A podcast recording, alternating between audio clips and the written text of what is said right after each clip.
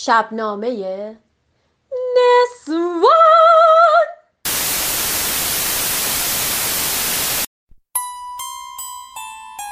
آزادی های بیشتر و روزافزونتری که ما دادیم. زنها لخت برن اونجا. آزادی که اونا می‌خوان همین خانداری زن معناش تربیت انسان است. این آزادی زنه این ارزش زنه زن برای معرفی کردن کرست خلق شده که مانکنش بکنن. اگر زنها یه ذره شعور داشتن همین یه نقطه کافی بود که شورش بکنن. نگاه اسلام به زن. پرهیز از سخنان اشوهگرانه در شبنامه نسوان علل فرودستی زن ایرانی را بررسی می کنیم. پیش از آن به آزادی خواهان، برابری طلبان، اقلیت شمرده شدگان تحت تبعیض و حامیان حیوانات درود میفرستیم.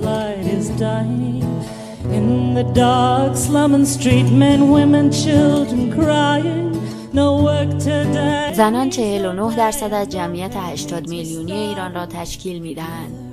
سهم زنان شهری 20 تا 40 سال از بازار کار و فعالیت های اقتصادی رسمی در سال 96 12 درصد است. این میزان مشارکت حتی از میزان مشارکت اقتصادی زنان هند، کنگو و سریلانکا در 40 سال قبل کمتر است. علاوه بر این بر اساس برآوردهای صورت گرفته حدود 25 درصد از جمعیت 7 میلیونی شاغل در بخش غیررسمی بازار کار که فاقد هر گونه حمایت قانونی و اجتماعی هستند را زنان تشکیل می دهند. باقی زنان 20 تا 40 ساله در خانه کارهای زایمان، پرورش و مراقبت از فرزندان، مراقبت از شوهر نانآور و از دیگر اعضای خانواده را بدون مزد انجام می دهند. این موقعیت متزلزل در بازار کار به معنای عدم استقلال مالی اکثریت زنان ایرانی و در نتیجه آسیب پذیری آنها در برابر معضلات اجتماعی است. به عنوان نمونه چنان که نتایج پژوهش ملی بررسی خشونت خانگی که در اواخر دوره ریاست جمهوری خاتمی انجام شد نشان می‌دهد 66 درصد از زنان متأهل ایرانی از ابتدای زندگی مشترک حداقل یک بار مورد خشونت خانگی قرار گرفتند. علاوه بر این بر اساس آمار پزشکی قانونی در سال 96 میزان گزارش معاینات مربوط به خشونت خانگی علیه زنان از سال 88 تا سال 95 رشد 48 درصدی داشته است.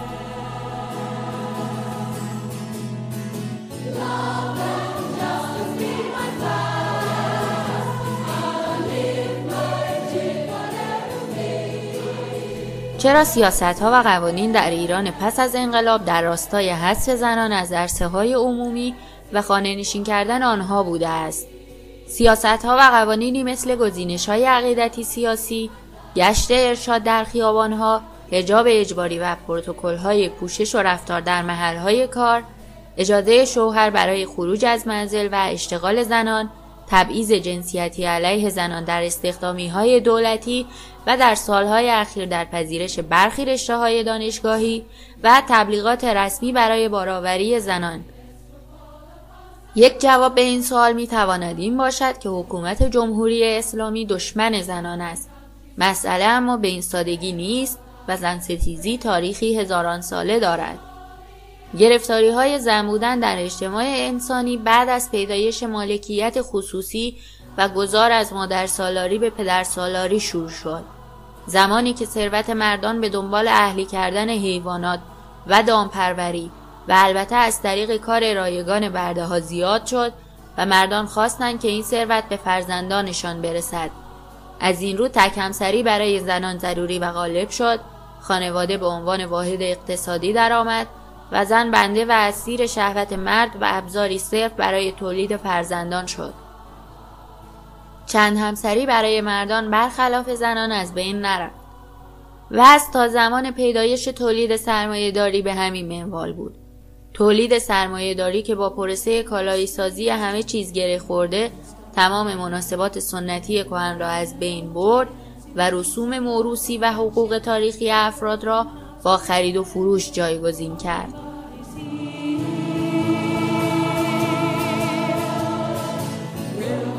با توسعه سرمایهداری در غرب ازدواج رفته رفته به صورت قرارداد و معامله ای درآمد که طرفین به صورت آزاد و در موضع حقوقی برابر منعقد می کنند. گرچه ازدواج شکل طبقاتی خود را حفظ کرد اما طرفین در درون مرزهای طبقه خود به حدی از آزادی انتخاب رسیدند. از آنجا که تسلط مرد در رابطه زناشویی در شکل سنتی آن یکی از نتایج تفوق اقتصادی اوست تصاوی حقوقی واقعی زن و مرد زمانی به وجود آمد که ملاحظات اقتصادی که زن را به مرد وابسته می کرد رفته رفته از بین رفتند. پرولتاریزه شدن زنان و جذب هرچه بیشتر آنها در بازار کار اگرچه در درجه اول با هدف تولید هرچه بیشتر ارزش افزوده و حل مشکل کمبود نیروی کار صورت گرفت در نهایت منجر به فرسایش رابطه قدرت میان زن و مرد در شکل سنتی آن شد. چنین پروسه ای اما تا به امروز مختص جوامع مدرن عمدتا غربی بوده و در مناطقی مانند خاورمیانه غایب بوده است. شاید تولید سرمایهداری و ساختار سیاسی که در کنار آن رشد می کند در کشورهای خاورمیانه از جمله ایران هنوز آنقدر گسترده و پیشرفته نشده که علما و حاکمان و مردان را مجبور به پذیرفتن آزادی برای زنان کند به هر روی روبنای سیاسی حاکم در ایران حتی متناسب با همین میزان رشد زیربنای اقتصادی روابط سرمایهداری هم تغییر نیافته و در نتیجه تضادی عمده میان روبنای سیاسی و زیربنای اقتصادی شکل گرفته است.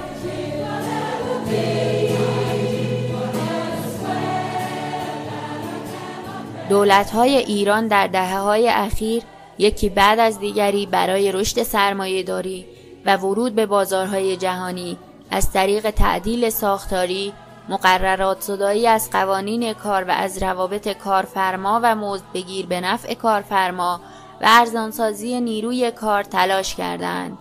اما همین تلاش های ضد کارگری هم به واسطه مقاومت لجوجانه و سرسختانه حکومت ایران در برابر تغییرات سیاسی فرهنگی و اجتماعی منجر به به رسمیت شناخته شدن ورود زنان به عرصه های عمومی نشده است. نیاز بازار کار ایران به نیروی کار ارزان به دلیل ترجیح ایدئولوژی حاکم برای ماندن زنان در خانه و زادآوری در شرایط اقتصاد مقاومتی زیست اجتماعی زنان را دشوارتر از پیش کرده است. پیام دولت به ما این است یا در خانه بمانید و برای تأمین نیازهای اولیتان به دیگری متکی باشید و یا با کمتر از حداقل حقوق و بدون بیمه و مزایای تأمین اجتماعی و با محدودیت های قانونی و عرفی برای بخش خصوصی یا بخش دولتی کار کنید. اما ساختار حاکم تا کی می تواند در برابر تغییرات محتوم سیاسی فرهنگی اجتماعی و خواست برابری و آزادی زنان که به نظر ما در نهایت آن را به سمت فروپاشی سوق خواهد داد مقاومت کند.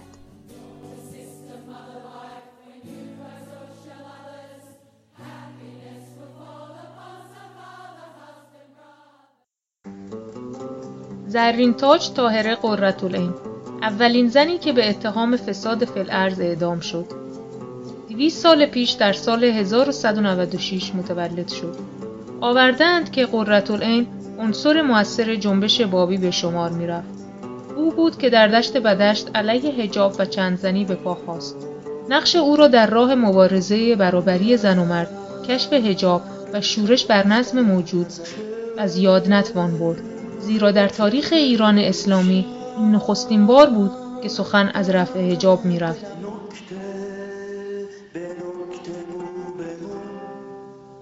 در ستایش او ادوارد بران شرقشناس و ایرانشناس مشهور سنگ تمام گذاشت و نوشت پیدایش زنی مانند قرتالعین در هر سرزمین و به هر عصر پدیده است کمیاب و البته معجزه آسا در کشوری مانند ایران. شگفت انگیز این که این زن در دامن یک خانواده روحانی رشد کرد. در خانه یکی از آخوندهای قزوین ملا محمد صالح بار آمد. همسرش ملا محمد در رده اهل دین بود. خواهرش مرزیه هم در بطن اسلام پرورش یافت. اما طاهره دل به دریا زد و بیباکانه از خانواده برید. گویی در این زمینه با فردریک انگلز که نمیشناخت هم آواز بود که نوشت خانواده نخستین هستی سرکوب است. طاهره گفتار جنجالانگیزش را در دشت بدشت نزدیک شاهرود ایراد کرد. آنگاه بیپروا در برابر هزاران مرید ایستاد و اعلام داشت از این پس هجاب حرام است و خود پرده از سر برافکند. نوشتند که از آن پس همواره سر برهنه رفت و آمد کرد. مردمان می‌گفتند چگونه دختری از اهل قزوین توانست با آن خانواده متدین و به رغم آن همه آخوندهای متنفذ که شمارشان هم کم نبود چنین رویه‌ای در پیش گیرد. مسلمانان به کنار حتی گروهی از بابیان به پرخاش آمدند و دشنامش دادند. ادوارد بران گزارش می کند که گروهی از بابیان به آنچه می‌دیدند باور نداشتند و گمان می‌کردند که هجاب قرتالعین فقط کمی لغزیده است. اما این زن در برابر دشمنان هم کیشان و افراد خانوادهش ایستادگی نشان داد و از سخن و رأی خود برنگشت. سخن طاهره تنها در کشف هجاب نبود چه بسا بتوان گفت که در نقد نظم موجود وامی فراتر نهاد. در آن گرد همایی قرتالعین ملکیت و ثروت اندوزی را تحریم کرد. از آن میان گفت ای مردم رستاخیز دیگری نخواهد بود مگر آن رستاخیزی که شما در راه احقاق حق برپا دارید؟ بهشت و جهنم شما همین دنیاست. این عالم آفریده شده تا شما مردمان به تصاوی از ثروت و نعمت جهان بهره گیرید. پس ما می‌گوییم ملکیت فساد اجتماعی است. همچنین ذخیره ثروت به دست گروهی محدود به هنگامی که اکثریت از آن محروم است بالاترین فساد است. پس ای رعایا امروز بر شماست که بکوشید از ثروتهای این جهان سهم برابر برید تا فقر از میان برود. ماجرای بدشت باعث شد که طاهره برای مدت نزدیک به یک سال روستا به روستا زندگی مخفیانه ای داشته باشد. برای حدود سه سال طاهره در بالاخانه محمدخان کلانتر رئیس پلیس تهران در حبس خانگی بود. ناصرالدین شاه در مدت این سه سال از او درخواست کرد که دست از عقایدش بردارد و بانوی دربار او شود ولی طاهره در جوابش نوشت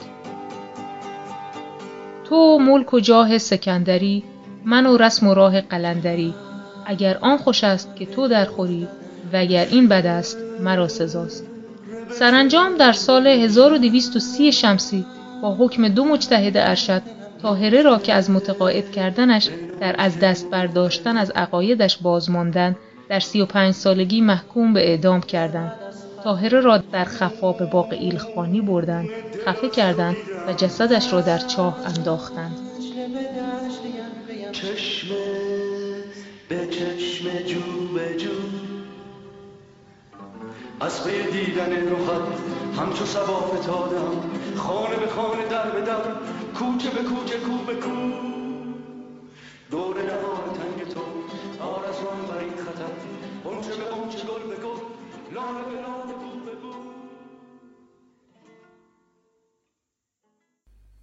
زنان چگونه به پستو رفتند ناقص العقل شمرده شدند کارگران بیجیره و مواجب خانواده شدند بردگان جنسی مردان شدند خرید و فروش شدند و در یک کلام جنس دوم شدند.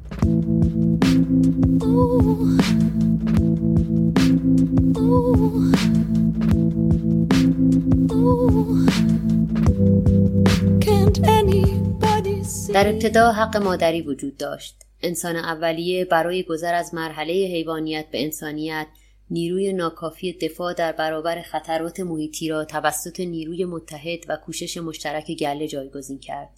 انسجام گله به واسطه مقاربت گروهی یا ازدواج گروهی حفظ می شد. شکلی که در آن دسته های کامل مرد و دسته های کامل زن متعلق به یکدیگر باشند و جایی برای حسادت باقی نباشد.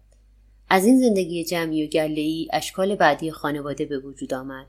تا قبل از تک همسری خانواده گروهی وجود داشت که در آن زنان متعدد همسران شوهران متعدد بودند در این خانواده پدر طفل معلوم نبود اما مادر مشخص بود بدین طریق در این خانواده نسب از طریق مادر معین می‌شد و اموال از مادر به فرزندان به ارث می رسید.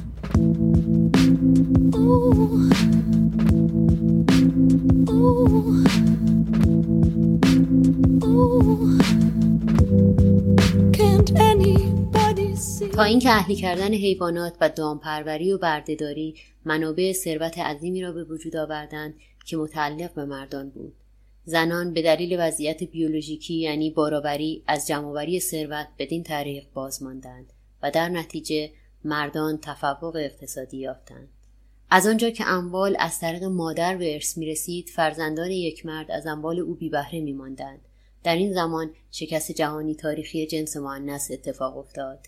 حق مادری منسوخ شد و افراد خانواده تحت تقید و قدرت پدرسالارانه قرار گرفتند. برای تضمین ابویت فرزندان زن تحت قدرت مطلقه مرد قرار گرفت و حتی اگر مرد زن را میکشت تنها حق خود را انجام می‌داد.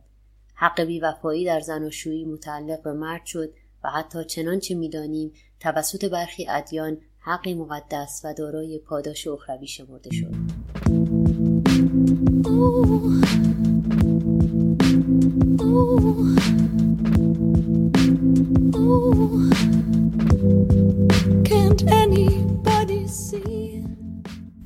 در ابتدا جایگزینی حق و توارث پدری با حق مادری به هیچ عضو زنده ای از گروه آسیب نزد.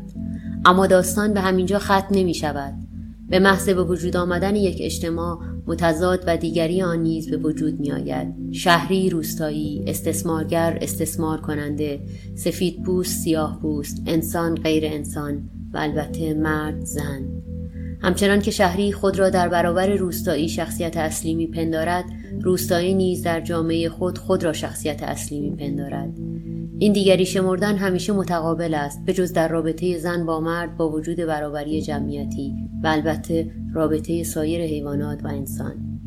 زیرا به مرور که ایدولوژی های مردانه تثبیت شده با زنان به مسابه جنس فاقد حق رفتار کردند به بردگی کشیدندشان و مورد استثمار و بیحرمتی قرارشان دادند زنان مقاومت نکردند آنان نمی گفتند ما و خود را به مسابه جنس اصلی مطرح نمی کردند بلکه خود را در رابطه با مرد تعریف می کردند. زنان به صورت پراکنده در میان مردان به سر می‌برند. بر اثر عادت کار منافع اقتصادی و شرایط اجتماعی بیشتر به بعضی مردها مثل پدر یا شوهر وابستگی پیدا کردند تا به سایر زنان. زنان بورژوا با مردان بورژوا هم بستگی دارند نه با زنان رنجبر. زنان سفید با مردان سفید هم بستگی دارند نه با زنان سیاه. فرد رنجبر ممکن است به این صرافت بیفتد که طبقه حاکمه را قتل عام کند. فردی یهودی یا سیاهی اهل تخیل ممکن است این رؤیا را در سر بپروراند که راز بمب اتمی را به خود اختصاص دهد و بشریتی به طور یک پارچه یهودی یا به طور یک پارچه سیاه بسازد. زن حتی در عالم رویا هم نمی‌تواند نرها را قتل عام کند. رنجبران در روسیه انقلاب کردند سیاهان به پا خواستند هندوچینی ها در هندوچین علیه استعمار جنگیدند اما اقدامات زنان هرگز جز آشوبی سمبولیک نبوده است. با وجودی که اولین ستم طبقاتی مقارن است با ستم جنس مذکر علیه مؤنث زنها جز آنچه مردان حاضر شدند به آنان واگذار کنند چیزی کسب نکردند.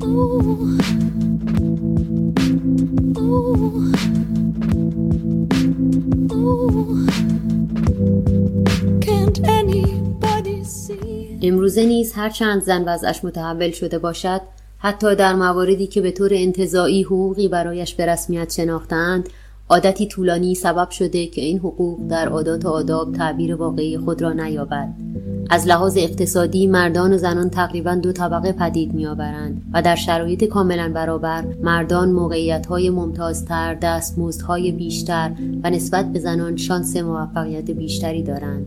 مردان در صنعت سیاست و غیره جاهای بیشتری را اشغال می کنند و باز مردان هستند که مهمترین مشاغل را در اختیار دارند. نیاز بیولوژیک یعنی میل جنسی و نیز میل به داشتن اعقاب که نر را تحت وابستگی ماده قرار می دهد هم زن را از لحاظ اجتماعی آزاد نکرده است. نابرابری زن و مرد در مقابل قانون نه علت که معلول نابرابری اقتصادی است. روزی رسان و نانآور خانواده بودن مردان به آنها یک موضع مسلط می دهد و رد همدستی مرد احتمالا برای زنان در حکم انصراف از منافعی است که اتحاد با طبقه برتر می‌تواند به زنان اعطا کند.